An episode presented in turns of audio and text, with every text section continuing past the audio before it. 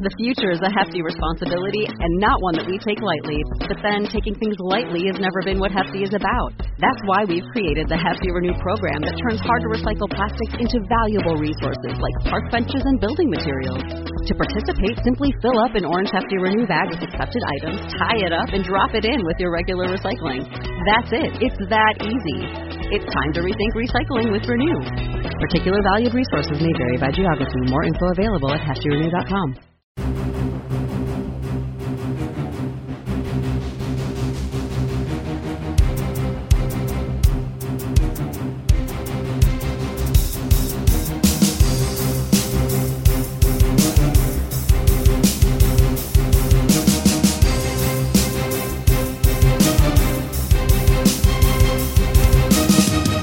RPG podcast. I'm Randall James, your second level podcast host, and with me is Tyler Kamstra. Hi, everybody. And Random Pal. Evening. Tyler, what are we going to do today? Today we're going to talk about running one shots and what level you should run a one shot at. If you've ever run a one shot D&D game, you've probably looked at it and thought, okay, we're going to make everyone level 1 and we're going to ask the very simple question, why? Yeah, no, I think that's a good summary of exactly where this came from. I can say spoiler, I don't think the right answer is one in most cases. And my early, you know, starts and stops in tabletop gaming were really frustrating because I kept having these level one adventures. And it's like, this character sucks and I don't enjoy playing it. And I keep having to do it over and over again, hoping that one day I'll make it a little bit further. Level one is a really rough place to be. Level one is where a substantial majority of characters that are going to die die because you have very little by way of defenses, you have very little by way of hit points. A stray crit can kill you from full, which is incredibly frustrating. And there's a lot of classes that don't really feel like they're classes at level one because they haven't hit their subclass. You can feel like, or you can say, I'm going to be an assassin. And someone says, cool, but you're a rogue. yeah, you haven't quite made it there yet. Yeah, I think I think that's exactly right. And so what we're going to do in this episode, we're going to talk about 5th edition. We're also going to spend a little bit of time in Pathfinder 2. And then we also want to talk about what are the targets? So do you have new players? Do you have folks who are experienced in one tabletop role playing game but not another? Or do you have some concept you want to execute? Uh, so spoiler alert, that's what we're going to do. It's going to happen. so let's let's start with 5e. Tyler, I'm going to point to you. What is the right level to be running your one shots for 5e? What a great question without a good answer. so it depends on what you're trying to do. A lot of times when you're going to run a one shot, you might be running it either maybe you're playing with a group that you haven't played with before, maybe you're playing with some new players, maybe you have a gap between games and you're just like, hey, we, we need to fill a session, let's do a one shot and depending on your objective for the one shot you want that to be at a different level. So i want to talk first about novice players. People who are new to the game especially maybe completely new to tabletop rpgs those low level one shots are really important for them because it gives them time to understand just the basics of the game the basics of mechanics. Even just doing a first level one shot that frailty that your characters have, the mechanical simplicity, the lack of options that you have can actually be advantageous for new players. If you've never played D&D before and someone hands you a 5th level wizard and says, "Good luck." You're kind of in trouble. If they hand you a first level wizard, you've got like two spells, some cantrips, and a stick. It's like, "All right, goblins, go get them." I, I, will say I feel like that even cuts both way. Like if we think about that fifth edition spellcaster, immediately like as the DM is like, okay, well, are you a wizard or are you a sorcerer? What spe- what spells do you have prepared today, wizard? And that person looks at you and they're like, uh, I, I have all the ones that are on my sheet. Is that an answer? Can I say that? and I do think like that's exactly the advantage of like you say, if I give you that level one, there's super view options, and we can get to the simple things like what's a spell attack, what's a saving throw, this is a place where if you do have someone experienced in your group, you can really leverage that. If you are uh, a DM running and, and, you know you're the only person who's played before, um, you're going to be a hot commodity if you try and have players build their own characters. This raises a really interesting question for your one shots. Are you building your own characters to give to your players ahead of time, or are the players building their characters? That really becomes a, a question more of again what is your target audience. If you have a group of all veterans, you're just going to say yes, you know, go at it. But at many low level one shots are because you are either introducing people who have never played that particular system or TTRPGs in general to what D&D can be. And so a lot of times you want to remove a lot of the stress from them by having these characters pre-built because really as cliche as the saying that you never get a second chance at a first impression is it really applies to introducing people to uh, tabletop role-playing gaming it is no lie that it is a complex hobby i will give huge props to Wizards for making fifth edition by far the most approachable that D and D has ever been, and really most role playing games with much weight have been. But it's still a lot. It's still a lot of math. It's still a lot of tracking. Why does this go here? Why does this go here? And on the one hand, you can try and just get by, and especially if your players are, you know, more interested in just experiencing the little one shot story than really learning D and D, you can get away with a lot of I'm just going to build you a level one or two character, and you can enjoy uh, Fist Rockgroin the monk and a real character that showed up in one of my games. just enjoy participating in the story, or you know, you can take this as a way of guiding somebody in, like, all right, there's a lot of complexity be- because character creation is honestly one of the most complex parts of role playing games.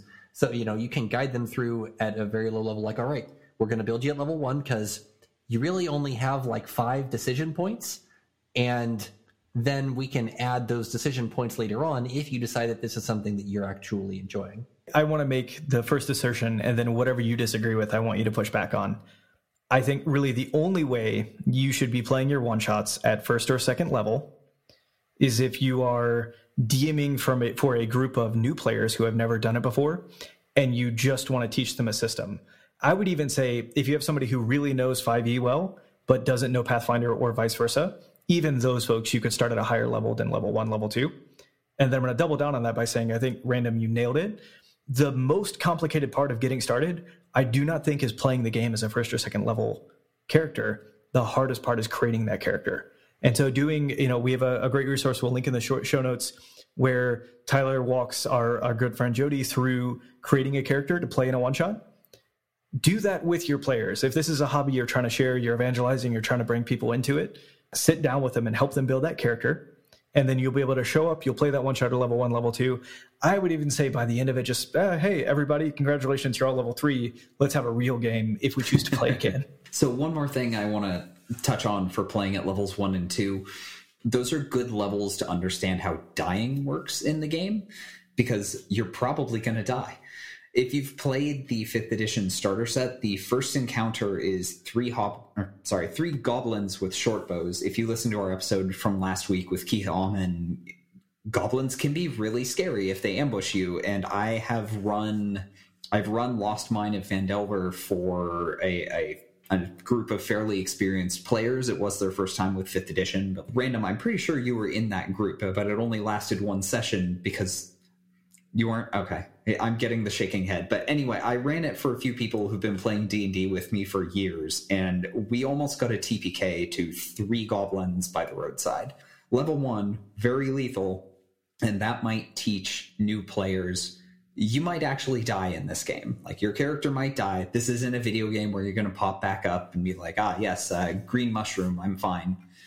That becomes less of a problem as you gain levels and you get access to more healing options and things like that. But understanding what it feels like to have a character die at early levels can be a helpful lesson for people new to the hobby. Yeah, everyone, it's like, oh, you know, we've lost Jim. Oh no, but look, Tim, his identical brother, who's had the exact same training, ready to go. no, but, but, I mean that's a good point. Like, let, us double down. So we've already established that if you're running a, a first or second level group in a one shot, it's because you're introducing to new players.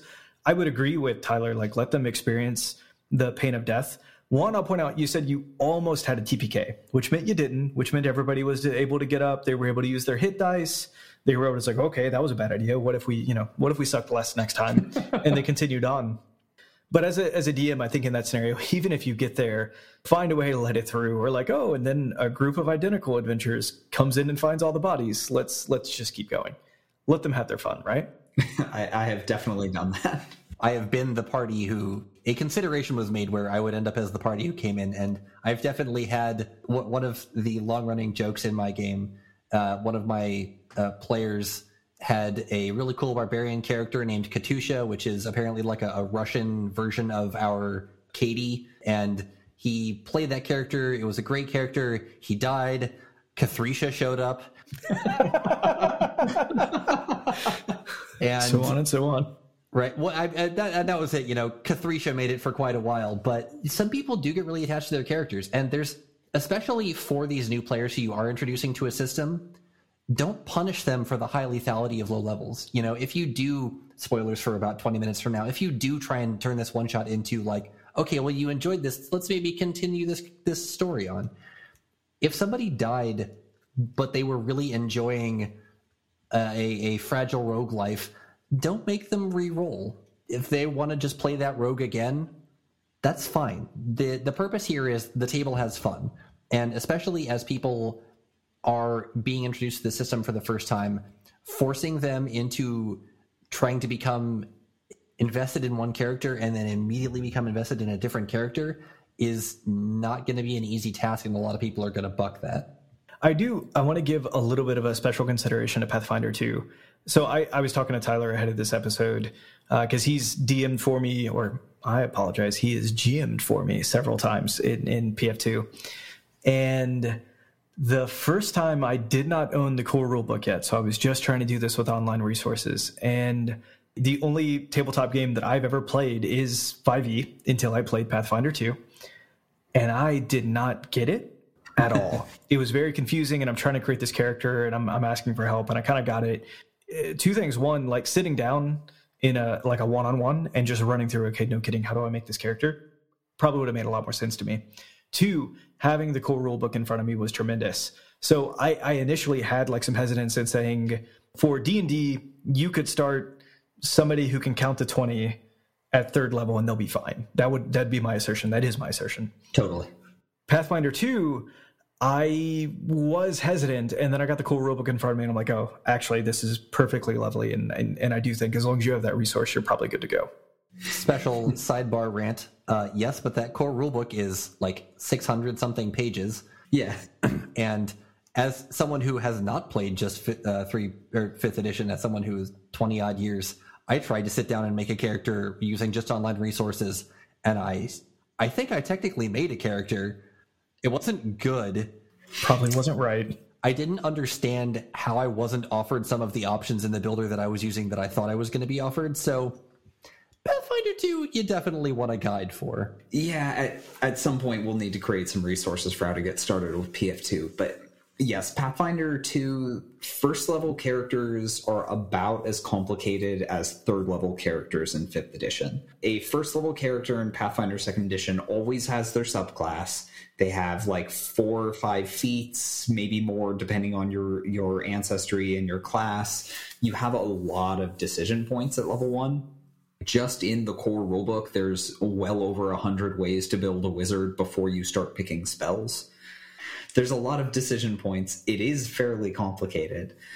The core rulebook actually does a really good job walking you through it if you just go through the like here's how you build the character section, but I'm pretty sure that section isn't reproduced in online SRDs like Archive of Nethys doesn't have it because they can only reproduce the actual like stats essentially.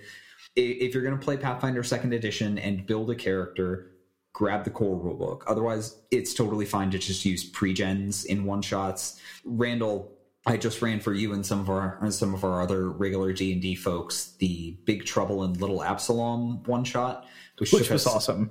Yeah, it took us about four hours of total playtime to get through. You play a party of level one kobolds, dungeon crawling an old lady's basement.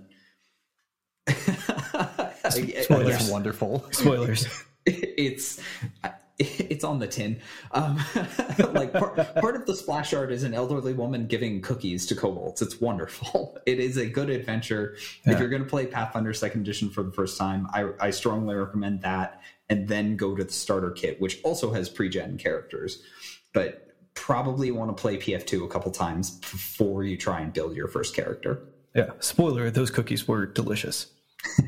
Yeah, but in, if you have the core rulebook in front of you, though, like in the introductory matter, there's a section with a sample character of like step by step, here's how you build a character. And then there's a section on how do you level up that character. Um, and then as you read on and you get into the ancestries backgrounds and finally in the classes, like in the class guide, they actually have a section where they're like, this section only exists to remind you to take your ancestry feats. And, and, so there's a there's a fixed schedule that you get your ancestry feats, and then every like similar to the player's handbook, where there's kind of like a quick summary of like here's what you get at every level. Each class also has that. It's just that, I, yeah, the options, you know, the combinatorics on the options are ridiculous, but I do think it's pretty easy to follow if you're sitting there with one physical book in front of you. I say that to say we'll have an affiliate link where you'll be able to purchase the Pathfinder 2 core rulebook in the show notes. You can find that.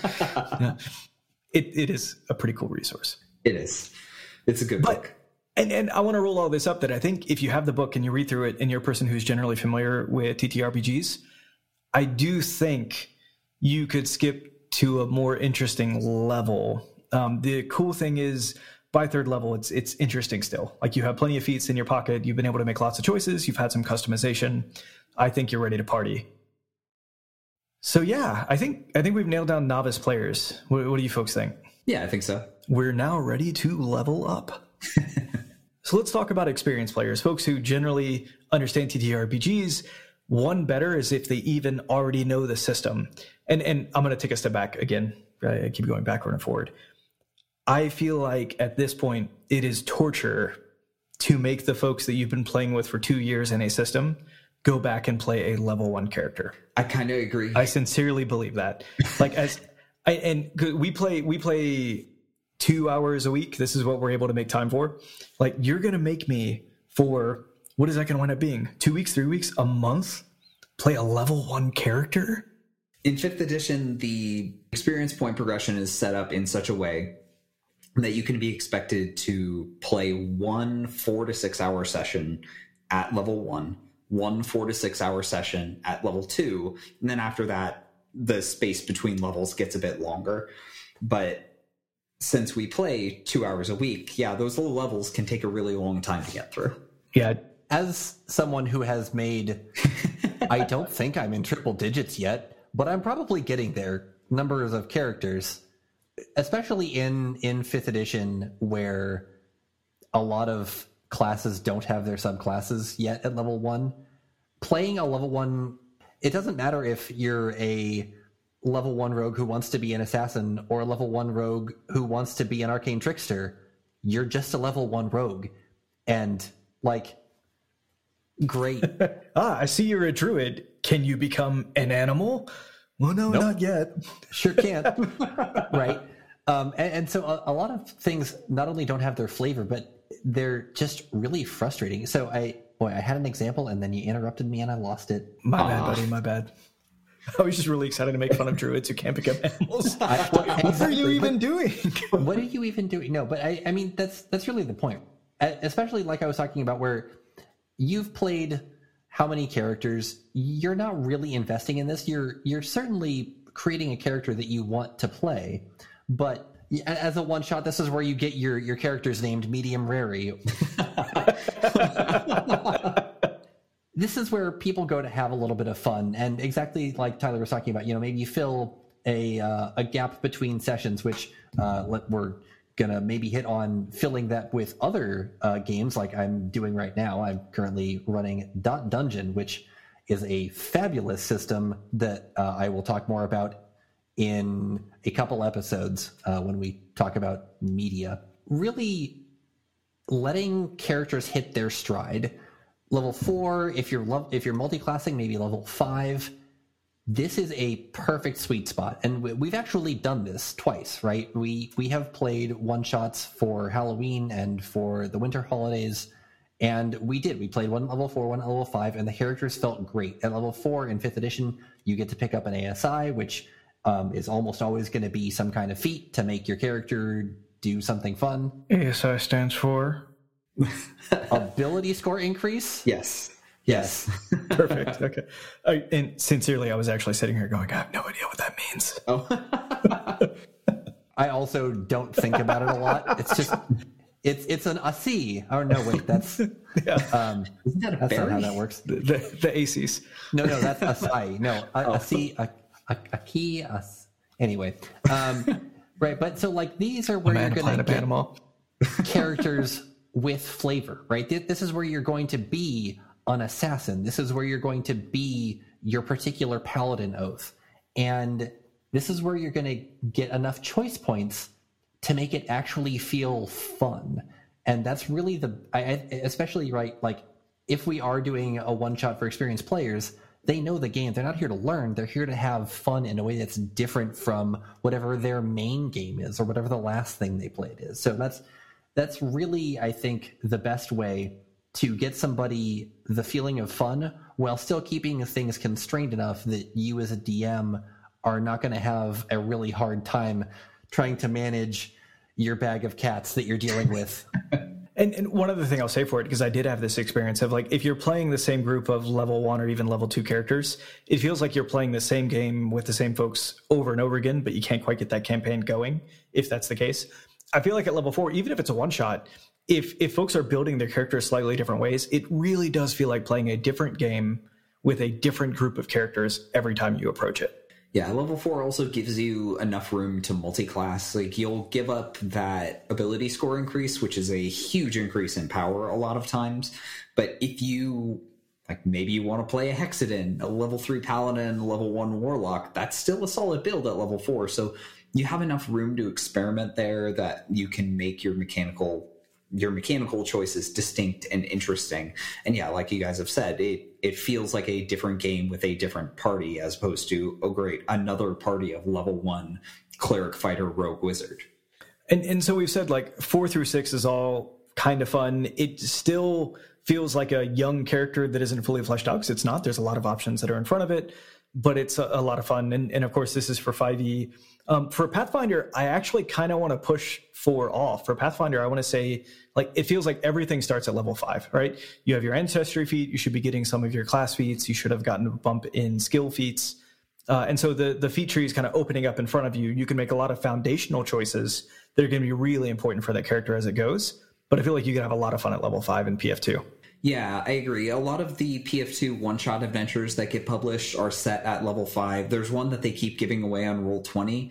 Uh, it's pirate themed. I'm struggling to remember the name, but we'll link it in the show notes. And yeah, it, it looks like a lot of fun. It's set at level 5. You get some pre-gens. And yeah, Randall, like you said, you've got you've got your notable subclass features. You've had a few class feats. Your first ancestry feat after level one comes online. So there's a lot of room to build a really interesting character by that point, but it's still not so complicated that things are going to be a problem.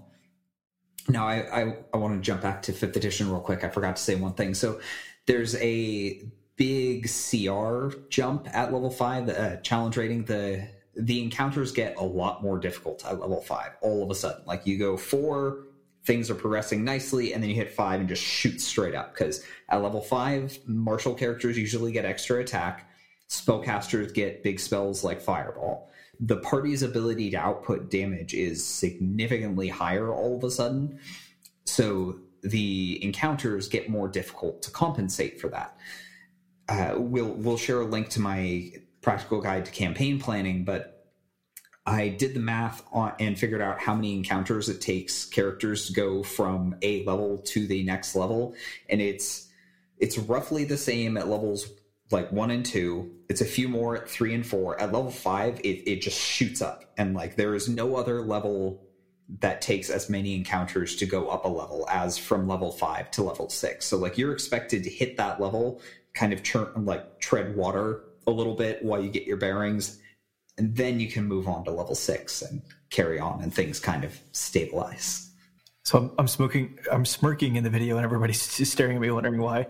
um, when, Tyler says like, "Oh, level five, you get fireball," and of course you take it. It reminds me of a time that uh, d- during our game, Tyler tweeted that he didn't catch what spell I picked up at fifth level, but surely it was fireball. and then it wasn't. yeah, yeah. Uh, spoiler, folks, it wasn't. It was Melf's tiny meteors, and I love them, and I'm keeping them. You killed killed like four things with that in the first encounter you used it, and it worked out. It was good. it's such a silly spell. It really is. What's really funny though, because again, I'm I'm the most novice of the game, is after like I'm throwing my tiny meteors at things, and then I'm like, hey, could I have done that with a fireball? And everybody's like, yeah, you totally could have done that with a fireball. You're an idiot. It's fine though. but you couldn't have done it as a bonus action. and and that's that really what what that that's all that you ever want. I get to deal damage as a bonus action as a as a sorcerer. Uh, yes, it's called Quicken. Uh, wait, doesn't that doesn't that do your taxes? No, I'm pretty sure it pays people, That's Tyler. it. on the episode. All right, there we go. Show notes Yeah. are going to get real weird today. We'll have, an, we'll have an affiliate link to Quicken and Intuit. Uh, everybody, it's tax season. You're welcome. I've got to I've got to say we have we very frequently have some very strange things in our show notes. No one has ever commented on it, so either people are just totally used to it, or people are just missing out on all the goofs I bury in there because there are some. Yeah.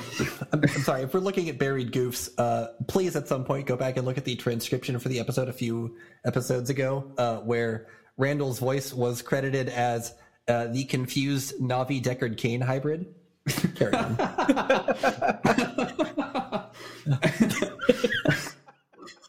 I remember that. yep. Stay a while. Listen.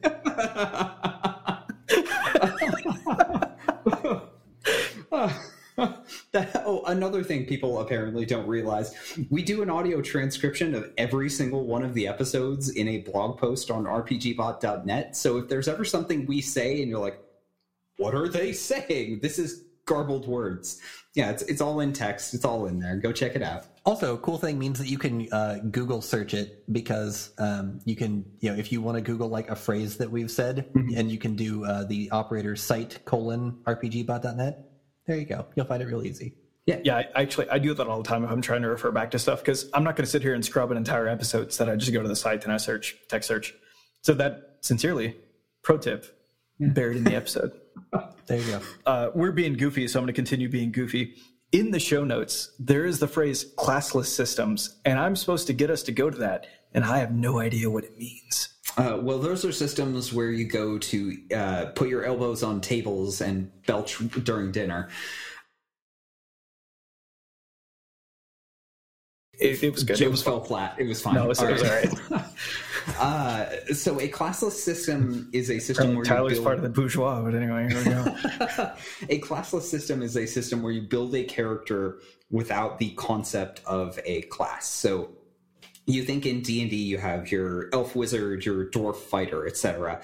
So you you take off that second noun there. So you might be a dwarf, elf, human, and then the rest is more free form. So these are systems like GURPS, Shadowrun, lots of others.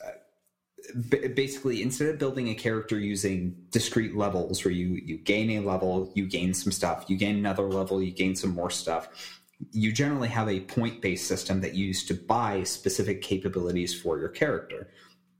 So, like Shadowrun, you may be, oh, I want to be a little bit of Decker and a little bit of Street Samurai. So, I'm going to put some points into hacking and swinging swords. And I'm just going to build my character however I want that way. And it, it allows a lot of flexible customization of your character. Like if you look at Pathfinder Second Edition say, like, this is not enough, then a classless system may be for you. But it also means that you frequently don't have those discrete roles where like I am the cleric, I'm going to do some magic stuff and probably some supporting and some healing and some blasting of bad guys. And then if you're playing GURPS, you're like my character calls themselves a cleric, but I have never once cast a spell. if, if I understand that correctly, so we can go all the way from like 5e where it's like, oh, you know, did you did you take a level in this? No level, no skill. That's it. To Pathfinder 2, it's like, well, are you technically qualified to take this feat? If you are, it's yours. And then finally go all the way to something like gerp or Shadowrun where nah, like I whatever. Yeah, sure. Yeah, you're a cowboy. Go nuts. Yeah, pretty much. Okay. So those systems are a little harder to account for when you're doing one shots and i don't have a ton of experience with those systems so i'm definitely not the right person to ask about this. But you will generally create characters with some budget of some kind like GURPS you'll have some number of points to spend Fantasy Flight Star Wars, you'll have your species, your career, and then depending on your species, you'll get some number of experience points that you can then spend on specific upgrades like buying skills, buying talents from your talent trees. Shadowrun, you'll uh, the current edition has this priority system that's a little too complicated to go into right now, but you'll essentially get your meta type, which is your D and D equivalent of a race, then money, skills, things, and then you'll have some amount of karma, which is Shadowrun's experience system that you can then use to customize your character a little bit further past character creation. But if you're playing those classless systems, like the starting budget for your characters, think of it as the equivalent of level one. And then the rules for that game will generally give you some guidance about how much experience or whatever to give your players as they as they progress through the system. So like Edge of the Empire recommends 10 to 20 experience points per session, basically. So you'll give that to your characters every session and they advance by gaining experience points. And if you want to run a one shot that's a little more powerful, you can say, like, okay, give them maybe 10 sessions worth of experience or 20 sessions worth of experience, something like that. And that will give them a larger budget to build and customize their characters that might be more appropriate for whatever challenge you're planning to give them and kind of the rules still apply where we were talking about before that if it's somebody who's new to it it probably is better to start off at that level one character. But if everybody understands the rule set 100% do exactly what tyler's saying. Give them like here's your bank of xp go spend it the way that you know how to spend it to build that character that you want to play at this level. And there's definitely some transfer skills here. I, you know for me to go from uh, a ton of 3.x to pathfinder 2 would not be that much of a stretch. But like when I did go into Tyler's Edge of the Empire game, I definitely wanted to start at level one because that was a very different system, right? You know, this is all of a sudden like, all right, well, yeah, I, I understand how talent trees work. Which of these options are good? And none of us, eh, I, Tyler had played, I think, a different Final Fantasy or not Final Fantasy, a, a different, a different Fantasy Flight game. Yeah, and and had some experience with the system, but like uh, it, it, was still not enough for him to really be able to understand enough to like yeah. describe a good character creation to yeah, me. The, it's like, is this going to be good? I don't know. What's a combat? I... The other fantasy flight system I had played was Dark Heresy, which is completely different system from from their Star Wars game. So like it, the experience did not transfer. So we were all going in blind, and we skipped the starter set with. It.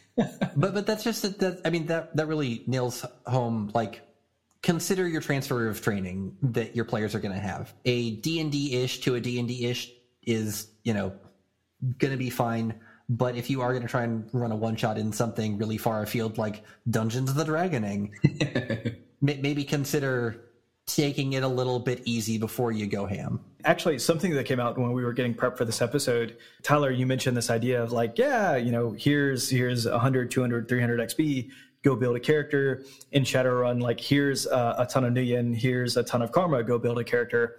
In 5e, it's actually kind of hard to get an answer to how much we- wealth, how many magic items should my 10th level characters have.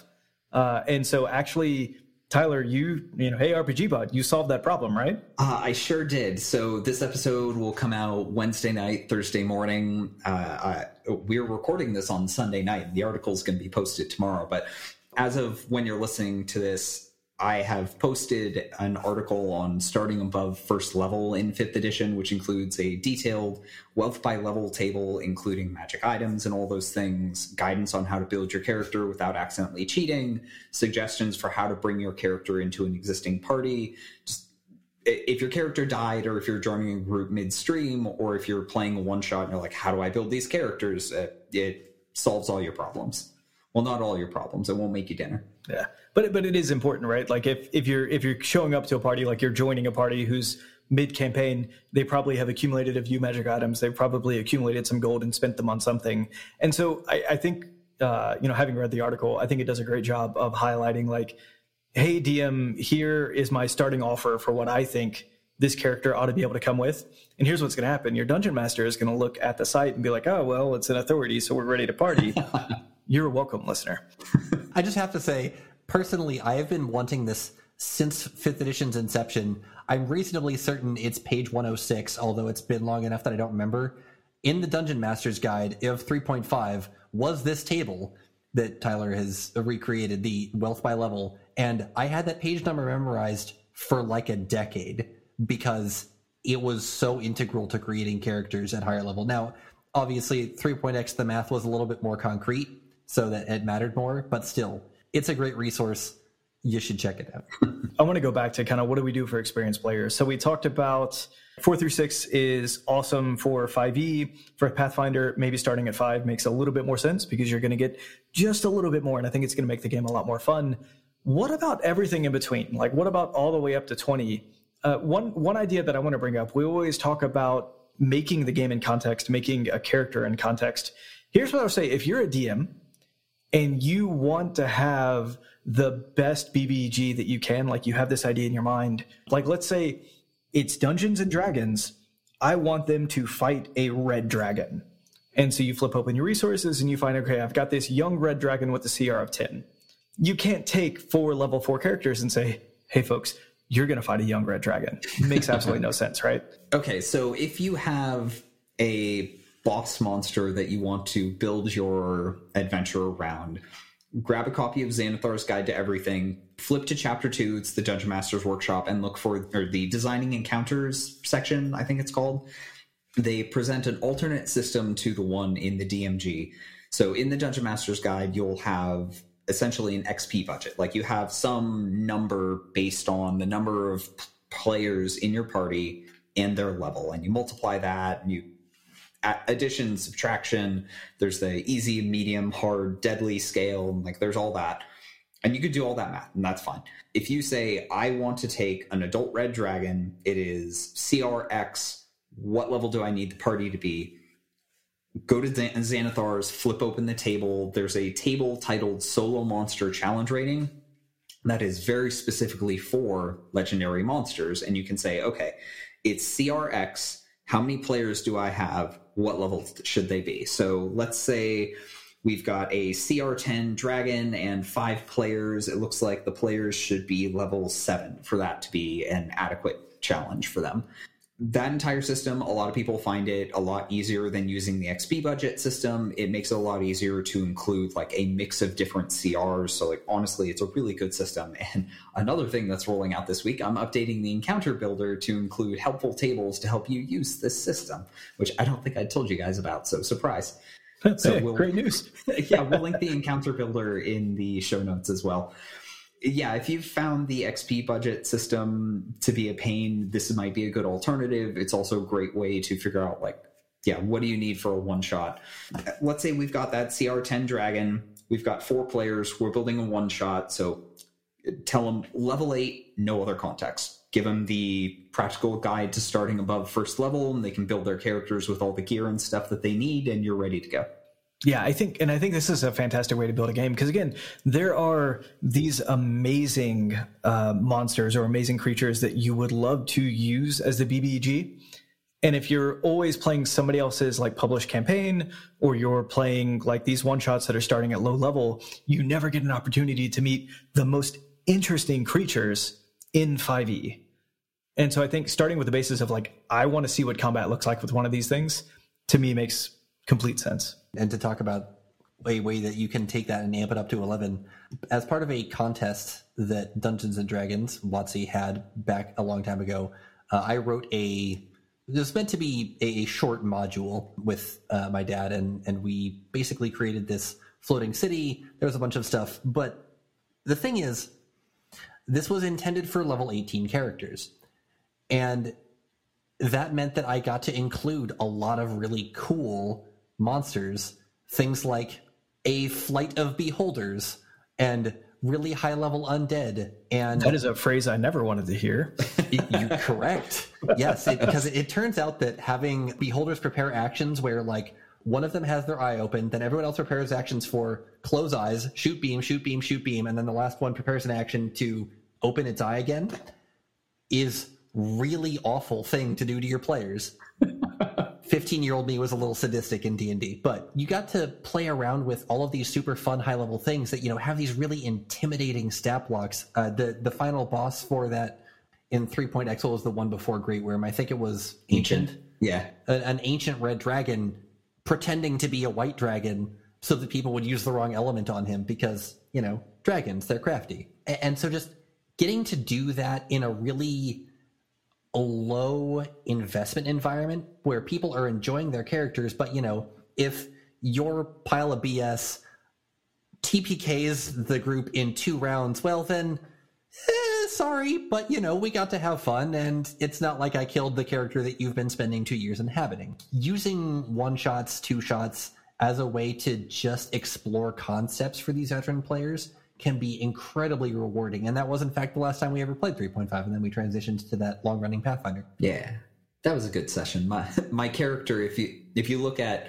Patreon or Twitter currently, the banners on both is uh, me just doing the math on how much damage my character could do. I got the math wrong. I I, I undervalued it by about four hundred. Only only 400. Yeah. So so don't tweet at you with uh, critiques of the the the banner. Yeah, right. In all of its uh, low pixel glory, because I took it on an old camera phone way back when. It's been up ever since. All right, so I want to I want to kind of do like a quick roll up because we've we've said a lot, but I don't know if we've said much yet. for for novice players, we think level one, level two makes sense in both Pathfinder and 2e because you want to introduce the game, you want to get them comfortable, you want to get them excited about it. For experienced players, folks who have played TTRPGs a lot, or folks who have at least played a particular rule set a couple times, it makes sense to hop in. Uh, for 5e, maybe four through six is great because there's still a lot of opportunity in front of them, but there, at least there's choices and it'll be exciting. It'll feel like a new game every time. For PF2, maybe you need to bump that up to level five. And then more generally, if you as a DM have some creature that you want to have be your BBG, it makes perfect sense to have them, you know, okay, pick that and then back out from that what your player character's levels ought to be. Now, I think, you know, you're sitting at home and you're pretty crafty and you've had an original idea that nobody else has ever had. I'm going to tell everybody we're going to play a one shot. But then at the end of it, I'm going to be like, surprise, we could keep playing with these characters. and everybody's going to love you for it. And you're going to have a campaign in front of you. You monster! How dare you? Yeah. No, I mean we we all try to do this 100. percent Like Yeah. because it's it's like, hey, you've never played a tabletop game. Let's get a campaign going. And they're like, I don't I don't even know if I want to eat lunch with you yet. Like this is this is new. And honestly, that's a lot of commitment that you're asking for me for. I don't know if I'm ready for that. What if we have coffee first? Okay. I think you could do that. And I think you can have all the joy of a one shot, but still have the opportunity at the end of the game. If everybody had a great time, you can, of course, continue it. Given that we've said start at level one for mechanical, uh, the opposite of complexity, simplicity. There we go. if you're starting at level one for simplicity, but you'd want to get people out of that really lethal zone because maybe now they are going to be invested in these characters long term, don't hesitate to skip a level or two. Get people out of the the super danger zone, or, or you know maybe maybe that group that did that piece of the story they've come back to the tavern and they've been playing some three dragon ante and the new party overhears them and says oh well we knew that that was just the first layer in that cave. Let's go explore the rest of it. And you know that that would be a really easy way to like transition stuff. The, the short answer is like there's a lot of ways to do that. And you i mean basically just whatever creative solution you're going to come up with to keep the players at the table even if you don't keep the exact same characters at the table is going to work great I think that's exactly right. And and I think there's a couple things that you can do. So one, I, I think the idea of you go back to a tavern, you have a conversation, you spill something, I think is great. I think in the middle of the game, if you can reveal some mystery, like they find a tome and there's a secretive passage in the tome. All right, they finish the one shot, they never answer the question of that. But you can tease like I have an idea that extends from this if you want to keep playing. And and maybe half the folks at the table are like, yeah, I want to come back. Fantastic. And the other half is like, okay, maybe this isn't for me. They're wrong, and that's okay. the the other thing is everybody has a good time, but these aren't the characters that they're in love with. I love the idea of basing like, okay, look, you know, whatever we achieve right now is going to directly impact some bonus that I'm going to give you for a campaign that we might start. You have the group, they fight the, the BBG and they win, but then afterwards, like a bunch of minions of the BBG start pouring in. And so you say, like, okay, stand up as long as you can. However many minions you take out is going to directly impact. And what does that do? Maybe the town they're from gives them like a certain amount of uh, prosperity, you know, which means that your the next group of adventurers start wealthier, start at a higher level. They start with maybe some additional feat that you just grant out of nowhere, or maybe the way is open for them to start the campaign in an exciting way. But you can give them that where it's like, okay, if the only thing we do right now is a one shot, we're going to go out in glory and it's going to be fantastic. But also, Bro, imagine why you got to objective survive me too soon. uh, is it, this is a Halo Reach? It'll yeah, be on the show notes. okay, we'll, we'll, make it happen. Um, but but still, it'd be it'd be amazing, like to sit back at a table and then you start telling the story of these legendary adventurers who wandered in the cave to fight. Like I said, level one, what was it? Like one goblin, and no, I'm, I'm halfway kidding. and and you know, through long odds and and you know idiotic rolls, they managed to survive. And look at all the bounty that is now in front of you because of it. As a player, that's super rewarding, and I won't even realize you dupe me into playing D and D with you. yeah, I like all these ideas, and um, it, even if you do start at level one with that one shot, and then want to jump up to a higher level, like yeah, you guys have offered some great suggestions. Just doing a time skip, and like maybe some of the characters move on to distant pastures. Maybe some of the people liked their characters and kept them. So you say, like, yeah, the two people who stayed in town, they're level three now instead of level one, and they've made some new friends who are going adventuring with them. Yeah, I think that makes perfect sense. All right, I have to ask the question either system, do you ever allow a 20th level one shot? Uh, a 20th level one shot is something that everyone should do at least once because almost no one makes it to level 20 any other way. I remembered that I actually ran that floating city module for a different group that basically did it as a one shot between our regular sessions because we we made it a few rooms in and never got anywhere. But that was actually the first time I ever got to adjudicate wish, and it was a ton of fun.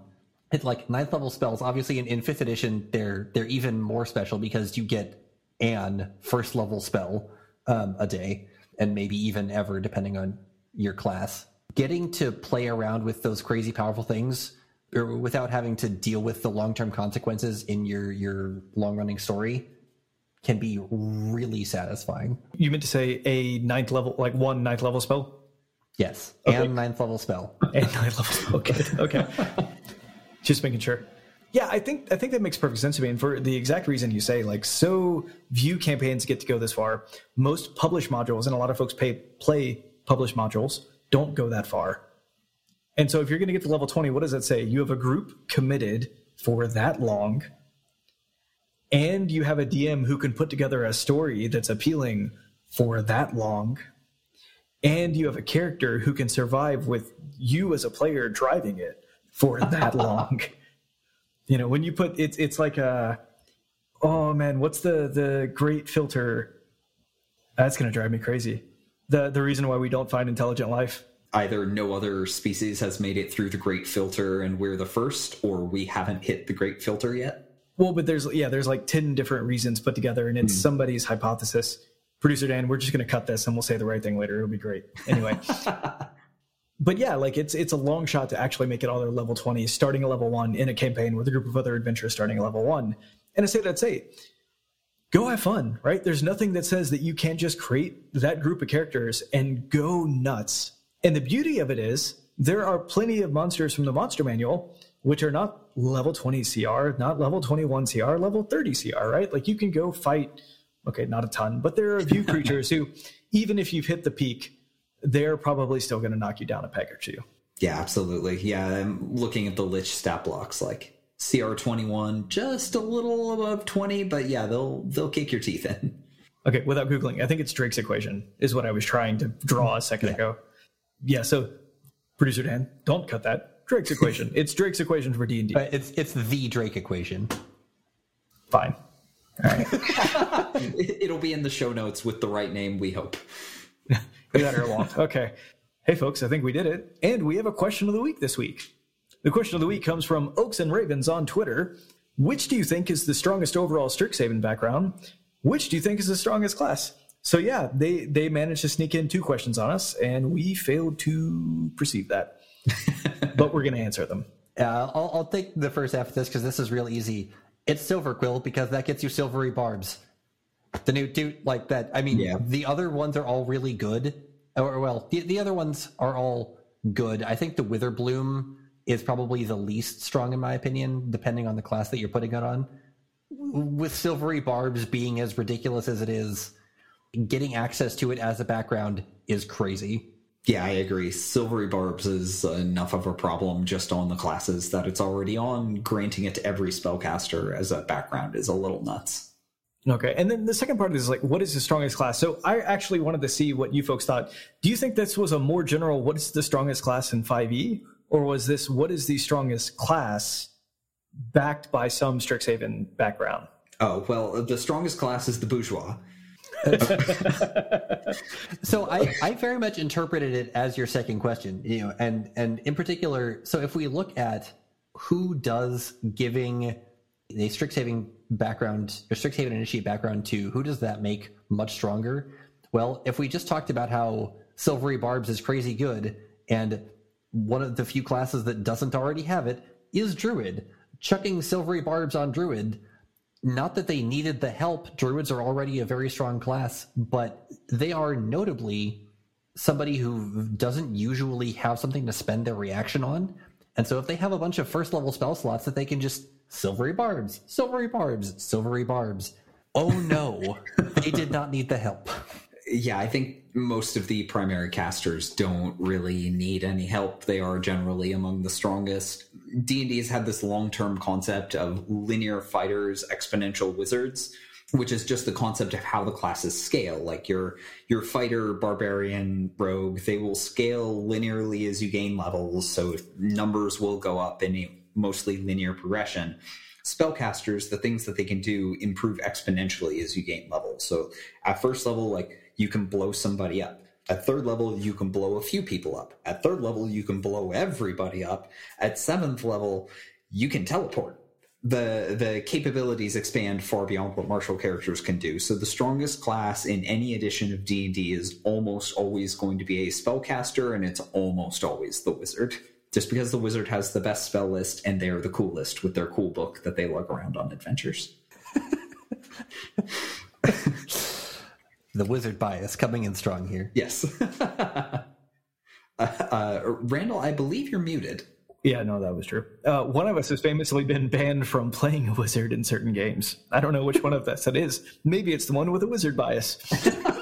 Uh, I have it was been, it was never a ban it was just a suggestion no. I I remember it being a pretty strict. You were never allowed to play a wizard again.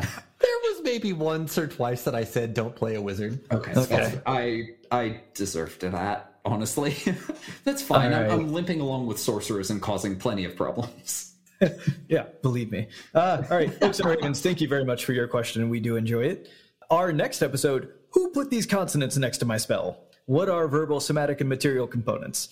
Uh, yeah, that's right. We want to talk about magic. I'm Randall James. You can find me at amateurjack.com and on Twitter and Instagram at jackamateur. I'm Tyler Kamstra. You'll find me at rpgbot.net, Facebook and Twitter at rpgbotdotnet, and patreon.com slash rpgbot. And I'm Random Powell. Finding me does in fact require a DC 30 perception or investigation check, but if you do manage to find me, it's probably because you search places where people play games uh, for Harlequin or Harlequint. but mostly you'll find me here contributing to rpgbot.net with some articles, which looking to sneak a new one in there soon, and here on the podcast. Awesome. And you'll also find all three of us hanging out on the Patreon only Discord. Yeah. RPGbot.discord. All hail the Leisure Illuminati. Hail! Hey, Hail. Hail. You'll find the affiliate links for source books and other materials linked in the show notes. Following these links helps us to make this show happen every week. You can find our podcast wherever fine podcasts are sold. If you enjoy this podcast, please rate, review, and subscribe. And please, please, please share it with your friends. Uh, we can see the growth that's happening. We really appreciate how how much folks are enjoying what we're doing. Continue to tell your friends. It's going to help us grow. It's going to help us keep doing this. If your question should be the question of the week next week, please email podcast at rpgbot.net or message us on Twitter at rpgpod. Thanks, folks. Have a good one.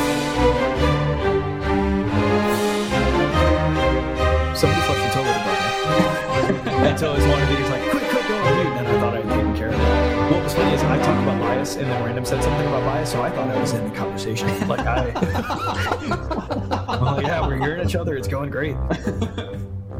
Wonderful.